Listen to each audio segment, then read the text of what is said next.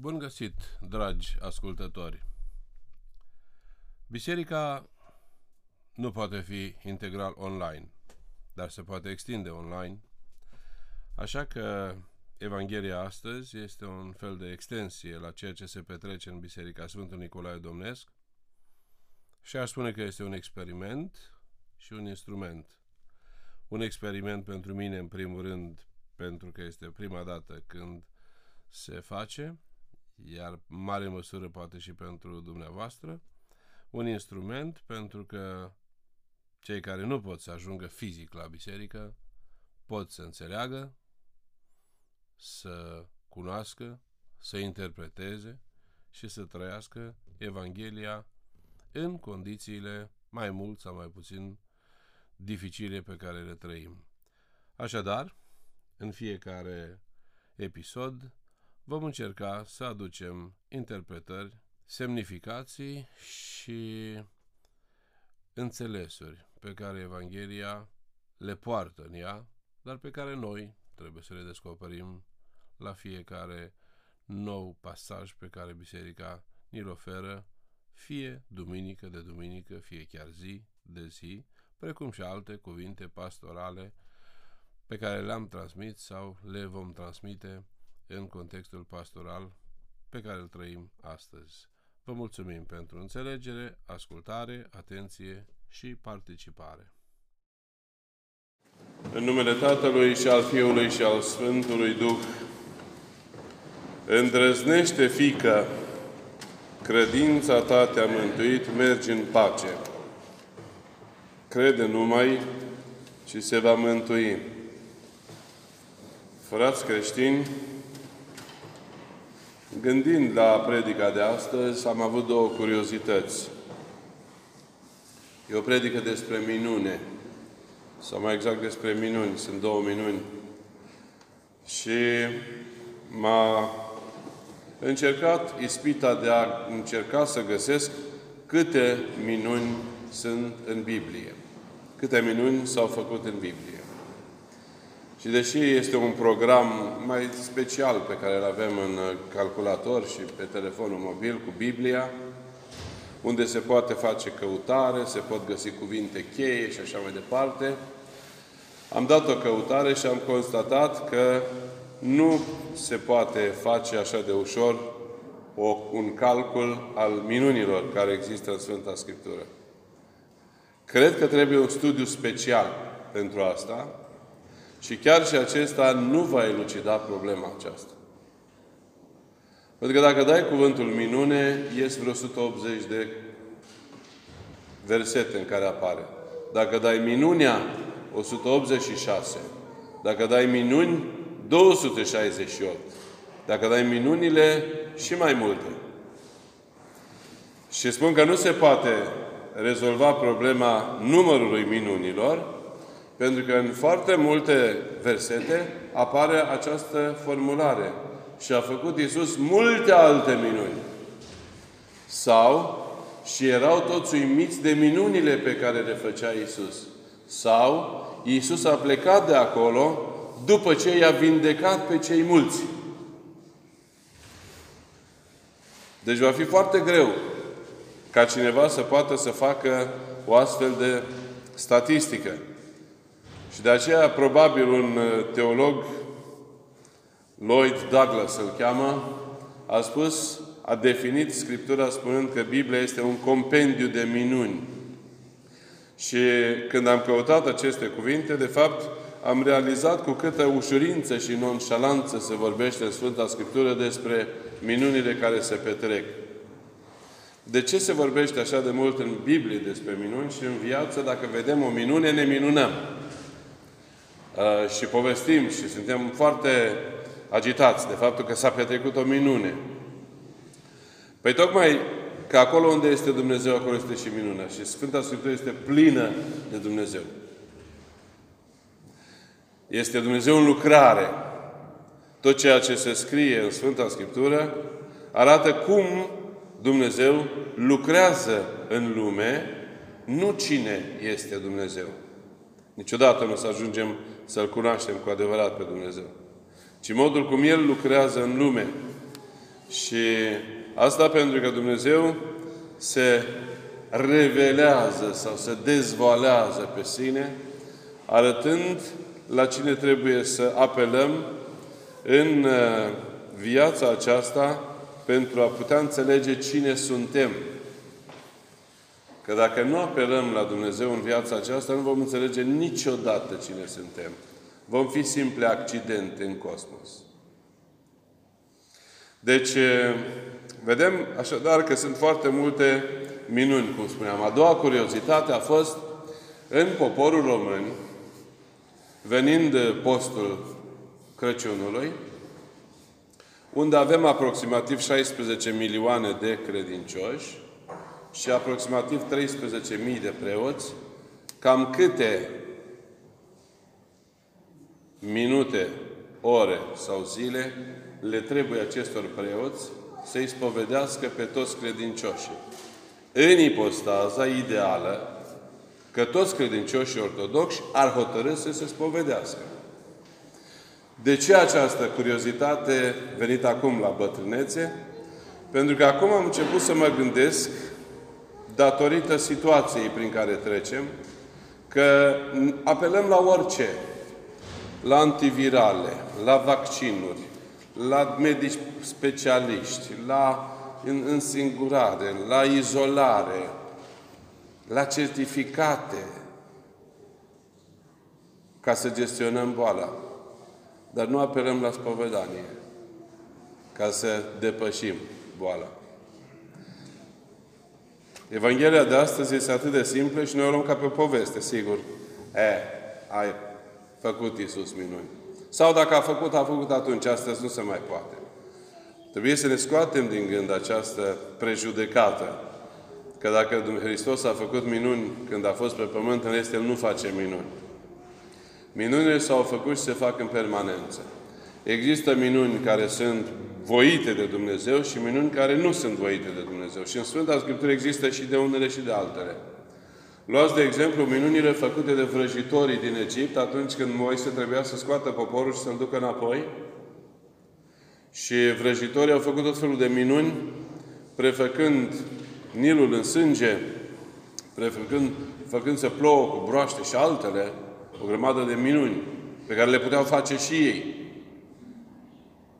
Sau Simon Magul, care în Noul Testament apare ca cel care făcea, făcea minuni cu puterea celui rău și care ajunge în prezența și ajunge să, să, să, să, să, în prezența apostolului să ceară să-i se dea și lui harul acesta, ca să facă și mai multe minuni. Dar pentru ce făcea el minuni? Pentru câștig. Că se spune că a început să-i urască pe apostol că îi luau câștigul. Apostolii făceau minuni de vindecare și lui îi scădea clientela. Sau alte minuni. Diavolul face minuni. Ce îi spune demonul lui Hristos? Dacă te închini mie, voi face și pietre de pâini. Sau să aruncă-te de pe templu și nu ți se va întâmpla nimic. Deci vedem că și, sunt și alte feluri de minuni care nu sunt voite de Dumnezeu. Sunt și minuni făcute de oameni în numele lui Dumnezeu. Cum ar fi, de exemplu, Elisei, care cu cojocul lui Ilie desparte Iordanul în două și trece apa. Sau apostolii. În căutarea pe care am făcut-o, am văzut că apostolii făceau foarte multe minuni. Inclusiv învierea unui tânăr, Enea, care a căzut de la fereastră și a murit. Sfântul Apostol Pavel, în Faptele Apostolilor, capitolul al nouăsprezecelea, se vorbește despre minuni. Sau de minuni pe care le făceau apostolii când treceau numai pe lângă oameni, sau îi atingeau cu ștergarele, cu prosoapele cu care se ștergeau ei, îi atingeau sau mai umbra trecea pe un, lângă unii oameni și se vindecau. Deci avem și aceste minuni făcute de oameni.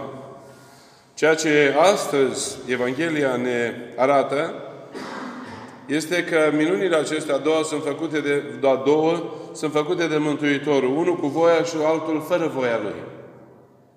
În primul caz, este chemat de mai marile sinagogii, cum ați auzit, să meargă să-i vindece fiica foarte bolnavă și nu avea decât vreo doisprezece ani. Iar în timp ce se îndreaptă către casa acestuia, o femeie se atinge pe la spate de haina lui și se vindecă de o hemoragie pe care nu o putea opri de doisprezece ani. Și fără voia lui, Hristos o vindecă, dar nu fără știrea lui. Și face acest lucru, această, acest exercițiu de sinceritate atunci când o întreabă, când întreabă cine s-a atins de mine, ca omul, ca femeia să recunoască și prin aceasta să fie o mărturie a faptului că nu se fac lucruri pe care Dumnezeu să nu recunoască. Am simțit o putere ieșind din mine, spune El, deși ea s-a atins pe nevăzute răscoatele Lui, crezând că din jenă, din rușine, din ce alte motive, ar trebui să nu se știe. Deci, care ar fi elementele care disting minunea autentică de minunile acestea făcute de vraci, vrăjitori, cititori în stele și în, cal, și în, în, în tarot și în altele, că pretind că fac din asta? Eu cred că sunt trei elemente fundamentale în ceea ce privește minunile făcute de Hristos. Mai întâi, ele sunt făcute din milă. Mila lui Dumnezeu față de omul aflat în suferință. De multe ori El spune, milă-mi este de mulțime. Și i-a chemat și a mulțit pâinile. Sau i s-a făcut milă de ei. Sau uh, tânărul care vine, ca, femeia cananeancă spune, Fiul al lui Dumnezeu, fie-ți milă de mine. În foarte multe ipostaze, Hristos este impresionat. Și din milă uh, face lucrul acesta. Dumnezeu, El, milă nu este milă umană, așa cum avem noi milă. Ne e milă și dăm un leu. Și credem că am rezolvat situația. Nu, mila Lui este că El participă cu toată ființa Lui dumnezeiască la necazurile noastre și, și acolo unde este credință, vindecă sau ajută. De câte ori într-un psalm, de exemplu, apare că în veac este mila Lui. Asta arată că Hristos este Dumnezeu și în veac este mila Lui. La fel, cuvântul mila apare în Sfânta Scriptură de vreo trei sute șaptezeci și nouă, cum spuneam de ori. Apoi, minunile sunt făcute cu smerenie. Cu smerenie. Hristos nu face un spectacol din minunile pe care le face. Chiar în, în Evanghelia de astăzi se vede că nu spune. Și al treilea element al minunii dumnezeiești este că se face cu discreție. Vedeți? Hristos ar fi putut să îi cheme pe toți, să ia fetița, să o scoată din casă, să o așeze la toată lumea, cum fac neoprotestanții care în stadioane vindecă oameni și trântesc cu Duhul și îi scoală din cărucioare și așa mai departe. Ar fi putut să facă Hristos acest spectacol. Dar nu, i-a scos pe toți afară, a luat numai câțiva martori, Petru, Iacob, Ioan și părinții copilei. Și a făcut minunea. Și apoi le-a dăruit-o și le-a spus să nu spună nimănui. Și asta datorită credinței. Deci se face cu mare discreție. Deci, minunile pe care le istorisește Sfânta Scriptură și pe care trebuie să le credem ca fiind adevărate, sunt din milostivirea lui Dumnezeu pentru a lina suferința, din, dra- din dragostea lui Dumnezeu pentru a răspunde la credința omului, și din manifestarea iubirii lui Dumnezeu, care este infinită. Deci, minunea de astăzi, de exemplu, sau minunile, amândouă minunile, sunt rodul credinței. Ei spune, îndrăznește, fiică, credința ta te-a mântuit, nu eu te-am mântuit, credința ta te-a mântuit, mergi în pace. Deci, prin credință, îl determinăm pe Dumnezeu să facă minunea. Iar când ceilalți îi spuneau lui Iair să nu mai deranjeze pe învățătorul că fiica a murit, el spune, crede numai și se va mântui, adică se va vindeca. Pentru Dumnezeu nu există moarte. El nu punea problema că a murit. De aceea, n-a murit, ci doarme, zice El. Și de aici am preluat, noi știți foarte bine, dar am spus în altă predică, învățătura și practica de a scrie pe crucile celor decedați, adormiți întru Domnul. Sunt adormiți pentru că se vor trezi. Mila lui Dumnezeu trebuie să determine pentru noi milostivirea sau miluirea. Noi cerem în permanență lui Dumnezeu să ne rugăm, ne rugăm Lui și să răspundem, Doamne miluiește, sau Doamne exprimă, sau o concretizează-ți mila. Iar miluirea este o act, un act concret care izvorăște din sentimentul de milă. Miluirea înseamnă să faci un bine și miluirea este, trebuie să fie, trebuie să fie, de multe ori nu este, de asta mă nuanțez un pic, trebuie să fie din dragoste sinceră și dezinteresată, miluirea. Că adeseori, noi vrem să pară că e din dragoste, dar undeva în, în subconștient, de fapt, noi o gândim ca o investiție. Voi da acum și voi primi de la Dumnezeu ceva mai mult. Și de multe ori, această investiție este foarte dezavantajoasă pentru Dumnezeu, că noi cu niște gesturi foarte mici vrem să câștigăm foarte mult. O să încerc să nu mă mai lungesc ca de obicei astăzi, extragând câteva învățături din Evanghelia de astăzi și în felul acesta să putem să vedem dacă și să răspund și la a doua curiozitate pe care am avut-o. O primă învățătură pe care am extras-o este aceea că în fața lui Dumnezeu, chiar și atunci când este întrupat, deci când Hristos este întrupat pe pământ, nu înseamnă că nu este Dumnezeu pretutindeni. El este pretutindeni. Chiar și atunci când este întrupat, moartea nu are nici sens, nici efect. De aceea, învierea morților este cel mai mare dar pe care Dumnezeu îl dă tuturor, nu face discriminare. Noi toți vom beneficia de înviere. S-au bucurat cei care erau în casa lui Iair de învierea fiicei, dar învierea a fost temporară. Ea urma să moară mai devreme sau mai târziu, de bătrânețe sau de altceva. Dar învierea, ca dar al lui Dumnezeu, este destinat tuturor. Deci cu toții vom fi prinși, cuprinși de înviere. Și aceasta este darul lui Dumnezeu, dar și marea noastră responsabilitate. Vom învia. Dar spre ce vom învia? La rugăciunile Evanghelia, Evanghelia și rugăciunile care se citesc la mormântare sau la pomenie, se spune și vor învia cei care au făcut cele bune spre dobândirea vieții și cei care au făcut cele rele au osândirii. Deci, învierea este un foarte mare dar care trebuie să ne responsabilizeze și să ne motiveze. Este adevărat că unii părinți ai Bisericii, Sfântul Vasile cel Mare este cel mai cunoscut, care a spus creștinul să aibă în permanență în fața lui groapa sau moartea și niciodată nu va păcătui. Dar asta e înfricoșare. Asta e pentru oamenii care nu puteau să treacă dincolo de această gândire primitivă. Noi suntem oameni cu educație, nu? Dacă spune cineva că nu ești educat, te simți extrem de jignit. Dar noi care avem educație și care avem așa oferit Sfânta Scriptură, textul Sfintei Scripturi cu învierea pe tavă. Și spune, fă ceva. Și noi nu, nu ne interesează. Oare mai suntem niște oameni educați? Dacă nu, suntem, nu conștientizăm faptul că Dumnezeu ne dă cel mai mare dar, acela al învierii. Ca un cadou. E un cadou pe care dacă îl folosim cum trebuie, dobândim îndumnezeirea. Îndumnezeirea este strict legată de dorința și de efortul nostru. Învierea nu e legată de dorință și de efortul nostru. Învierea este ține numai de Dumnezeu. Și de aceea rostul și sensul vieții este viața veșnică. Nu este moartea.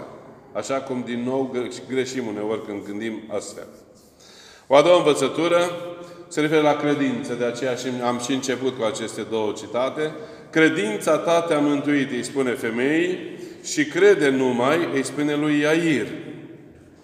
Slujbele bisericii, ca cea în care ne aflăm acum, sunt forme de exprimare a credinței și mediul de comuniune cu Dumnezeu, căruia îi spunem greutățile noastre și le mărturisim. Iair ce a făcut? S-a dus și a mărturisit lui Hristos că are o fiică și că e greu. Și că dacă poate să-l ajute. Femeia, după ce este vindecată, mărturisește sau se spovedește lui Hristos că a avut o boală și că s-a vindecat. Ea devine martor sau mărturisitor. Oamenii aceia mergeau în jurul lui Hristos ca să aibă toate acestea, și experiența minunilor, și vindecările, și învățătura. De aceea, biserica este numită biserică sau eclesie, este adunarea. Unele denominațiuni neoprotestante nu îi spun biserică, îi spun adunare. Și e corect, că și ce facem noi este adunare. Adică acesta este primul termen al învățăturii despre biserică. Este adunare. Dar să știți, între adunarea credincioșilor din jurul lui Hristos, atunci când a vindecat-o pe această femeie și i-a înviat fiica lui Iair, și adunarea noastră din Biserica Sfântului Nicolae Domnesc, nu e nicio diferență. Să nu credeți că acolo era Hristos și aici nu este. Hristos este și aici. Dacă crede că este Dumnezeu cu adevărat, El așa cum a fost acolo, este și aici, și unde este Hristos, este și Tatăl, este și Duhul Sfânt. Este și în Biserica Sfântului Nicolae Copou. Este și în Catedrala Mitropolitană. Este și în Biserica Sfinților Trei Ierarhi. Unde este adunarea și cei adunați în numele Lui, acolo este Hristos în mijlocul lor. Asta a spus El. Și El nu minte. Deci, practic, adunarea aceasta între acelor din Capernaum și adunarea noastră nu este o, nu există nicio diferență. Și atunci, dacă cei de acolo îi mărturiseau lui greutățile, așa facem și noi. Și așa trebuie să facem.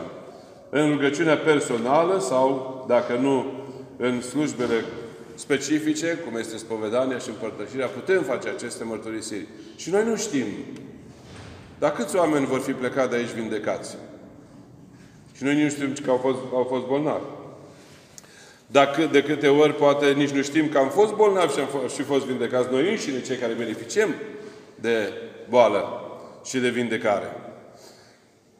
Un al treilea lucru pe care îl arată Evanghelia este că Hristos poartă grijă de cei tineri în mod deosebit. Hristos, știți că a înviat și pe Fiul Văduvei din Nain, pe copilul demonizat la rugăciunea tatălui, pe această fiică ai lui Iair de doisprezece ani, și adeseori iubea copiii, îi aduna în jurul lui și dacă cineva îi obstrucționa, spunea: lăsați copiii să vină la mine.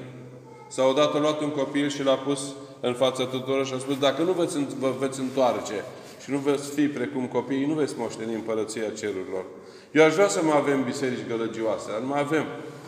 Biserici în care se intre persoanele cu trei, patru copii și să-i stăpânească mai greu.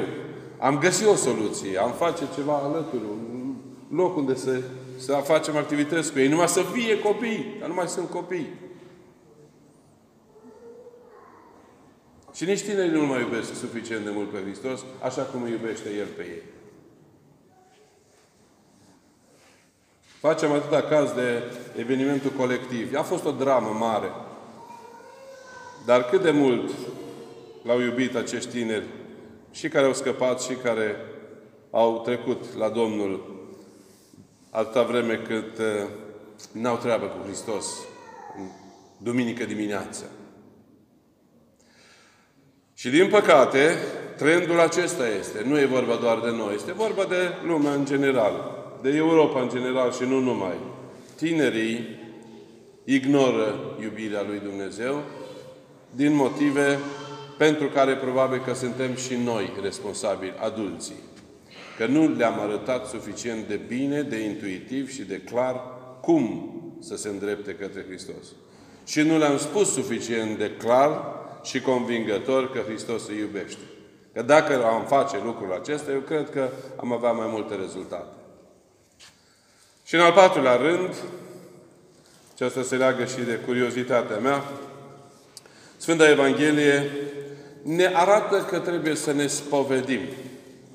Duminica viitoare nu o să fiu la biserică și pentru că începe postul m-am gândit să uh, recomand acum tocmai lucrul despre care am vorbit la început. Vine un post. Facem tot ce trebuie pentru sănătate și igienă. Haideți să facem tot ce trebuie și pentru igiena și sănătatea sufletului.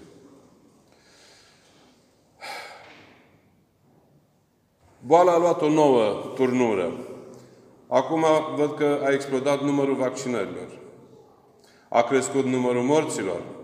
La mine în sat, de exemplu, am fost ieri și mi-au spus că în cincisprezece zile au murit șapte persoane. O persoană la două zile. Și acum sunt la urgențe alți câțiva oameni. Peste șaptezeci, peste optzeci de ani. Nu știu dacă asta este un, o regulă sau nu.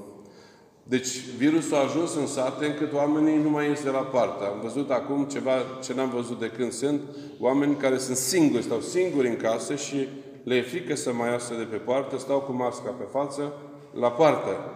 Și strigă unii la alții. Și dacă le ducem câte ceva, trebuie să le dăm cu mănuși.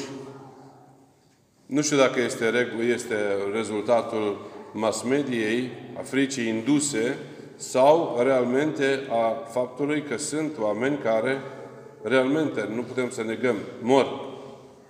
Mai sunt și cei tineri care, la fel, cu diferite morbidități, am văzut că a crescut numărul și celor între patruzeci și cincizeci și nouă de ani, care cedează datorită altor morbidități pe care virusul îi, le accentuează sau le cronicizează. Deci, dacă sistemul de sănătate ne spune ce trebuie să facem, eu cred că și noi, ca biserică, avem datoria să vă spunem ce să faceți sau ce să facem. Suntem atenți la viața fizică, dar suntem atenți și la viața spirituală. Ne rugăm mai mult. De la Patriarhie, prin toate mijloacele de comunicare, ni s-a spus, da, să ne rugăm mai mult. S-a creat chiar și o rugăciune specială pentru pandemie, care se citește aproape la sfârșitul fiecărei slujbe. Um, ne spovedim mai bine? Ne împărtășim? Sau nu? Sau chiar dimpotrivă, datorită acestor uh, informații, fugim de Sfânta Împărtășanie. Să știți, dragi credincioși, că spovedania e ca un fel de renaștere. Iar împărtășirea e ca un fel de înviere. Renașterea, ca revenire la conștiința de Fiul al lui Dumnezeu, asta este. Deci, prin spovedanie, redevenim fii ai lui Dumnezeu, sau ne reînfiază Dumnezeu prin faptul că iertarea de păcate ne face din nou compatibili cu Dumnezeu. Ne face din nou capabili de împărtășanie, de comuniune deplină cu El. Nu poți să stai la masă cu cineva cu care ești certat și să întingi în același blid. Dar dacă ești în păcat, stai. Așa e și Sfânta Împărtășanie. Nu putem să sperăm să fim mântuiți stând departe de Hristos. Deci, dacă înainte de fiecare minune Mântuitorul cerea o anumită mărturisire a celui în cauză și îi dădea un sfat, eu făcea simplu, scurt și direct. Crede numai. De câte ori am spus eu credincioșilor care s-au spovedit la mine, crede mai mult. Nu știu dacă au crezut sau mult, mai mult sau nu, dar sper, cred și nădăjduiesc că au luat în serios. Că nu o facem din datoria noastră de preoți. Că asta am învățat să spunem oamenilor să crede și să se roage. Nu o facem. O facem și din grijă, și din empatie, și din suferință, cât putem fiecare. Și apropo de curiozitatea noastră, dacă ar fi ca în acest post, am făcut un calcul, e ipotetic, bineînțeles, dar e aproape de realitate. Dacă ar fi ca în acest post, toți românii să se spovedească, ar fi o mie două sute treizeci de credincioși la fiecare preot. Dacă un preot ar spovedi o mie două sute treizeci de credincioși, câte zece minute, fiecare credincios, ar fi douăsprezece mii trei sute de minute. Asta ar însemna că ar fi două sute cinci ore. Asta ar însemna că în perioada aceasta de patruzeci și două de zile de post, fiecare preot să spovedească cinci ore pe zi. În fiecare zi, luni, marți, miercuri, joi, vineri, sâmbătă și duminică, cinci ore, ca să poată să se spovedească și să se împărtășească toată țara. Ce frumos ar fi ca în postul acesta toată România să fie împărtășită. Nu ne-am fi frică de moarte, eu sunt sigur. De suferință, da. De durere, da. Poate să ne fie frică. Dar de moarte n-are rost să ne fie frică dacă suntem creștini, cu adevărat. Deci, iată, iubiți credincioși, eu aș zice să fim generoși și cu spovedania. Atunci când ne spovedim, să fim direcți. Pentru că o spovedanie, cu adevărat, nu constă în amănuntele și în mult, timpul mult pe care îl petrecem cu preotul. Dimpotrivă, eu cred că acela este un gest de ușor egoism, să stăm așa mult acolo, ca să vadă lumea că noi avem o relație mai specială cu duhovnicul. Eu cred că spovedania, sincer, nu trebuie să, de, să doreze mai mult de zece minute. Evident, sunt situații speciale, Nu le luăm în calcul acelea. Dar dacă un om se spovedește cu anumită regularitate, în zece minute reușește. Pentru că o spovedanie trebuie să aibă, așa cum am spus și la minune, smerenie. În primul rând trebuie să fie făcută cu smerenie. Apoi cu regret pentru păcatele săvârșite și cu enunțarea greșelilor fără amănunte. De orice fel ar fi acestea. Și cu credința că Dumnezeu iartă și miluiește. Nu preotul. Preotul transmite iertare. Iar eu, nevrednicul, preot și duhovnicul, puterea ce mi este dată, te dezleg, dar nu te iert. Adică nu eu, preotul, te iert. Ci Domnul Dumnezeu și Mântuitorul nostru, Iisus Hristos, cu harul și îndurările Bisericii să te ierte pe tine, fiule sau fiică. Iar preotul este delegatul, este mandatatul preotului de a transmite și a dezlega de păcate și a transmite iertarea lui Dumnezeu. Adeseori noi spunem, dacă dă Dumnezeu, vom face sau nu vom face. Eu cred că nu e chiar corectă formula asta. Nu că dacă dă Dumnezeu. Eu zic că dacă vrem noi, putem face acest exercițiu de smerenie și de credință. Cred că acesta ar fi un lucru minunat dacă s-ar petrece și dacă s-ar cultiva cumva în rândul tuturor credincioșilor. Adică smerenie și credință, spovedanie și împărtășire. Spovedania exprimând smerenia și împărtășirea exprimând credința. Numai dacă vom face lucrul acesta. Dacă vom face aceasta și poate că nici nu este absolut necesar să o facem uh, pentru că a spus-o cineva, ci să ne facem noi propria anamneză. Și să ne gândim, mai ales cei care au dat mai rar pe la Sfântul Potir, să gândească oare n-ar fi bine să fim pregătiți, oare nu este și acesta, oare toți oamenii, toți sfinții care au făcut lucrul acesta timp de două mii de ani au fost în eroare și noi suntem singurii care avem dreptate, oare nu am putea să ne vindecăm puțin de frică prin împărtășire? Eu cred că da. Eu cred că da, dar trebuie să venim cu mare încredere. Iar dacă am face lucrul acesta, s-ar petrece și ceea ce vrem noi de atâta timp, dar nu mai reușim, adică refacerea morală a societății, că tot se vorbește așa, dar eu n-aș spune a societății, că atunci nu mai avem responsabilitatea, ci refacerea sufletească, personală, și apoi învierea sau pregustarea învierii. Pentru că fiecare împărtășire este o pregustare a învierii și a vieții veșnice către care cu toții nădăjduim. Că dacă n-am nădăjdui, n-am fi astăzi aici. Dumnezeu să ne ajute, să ne binecuvinteze. Amin.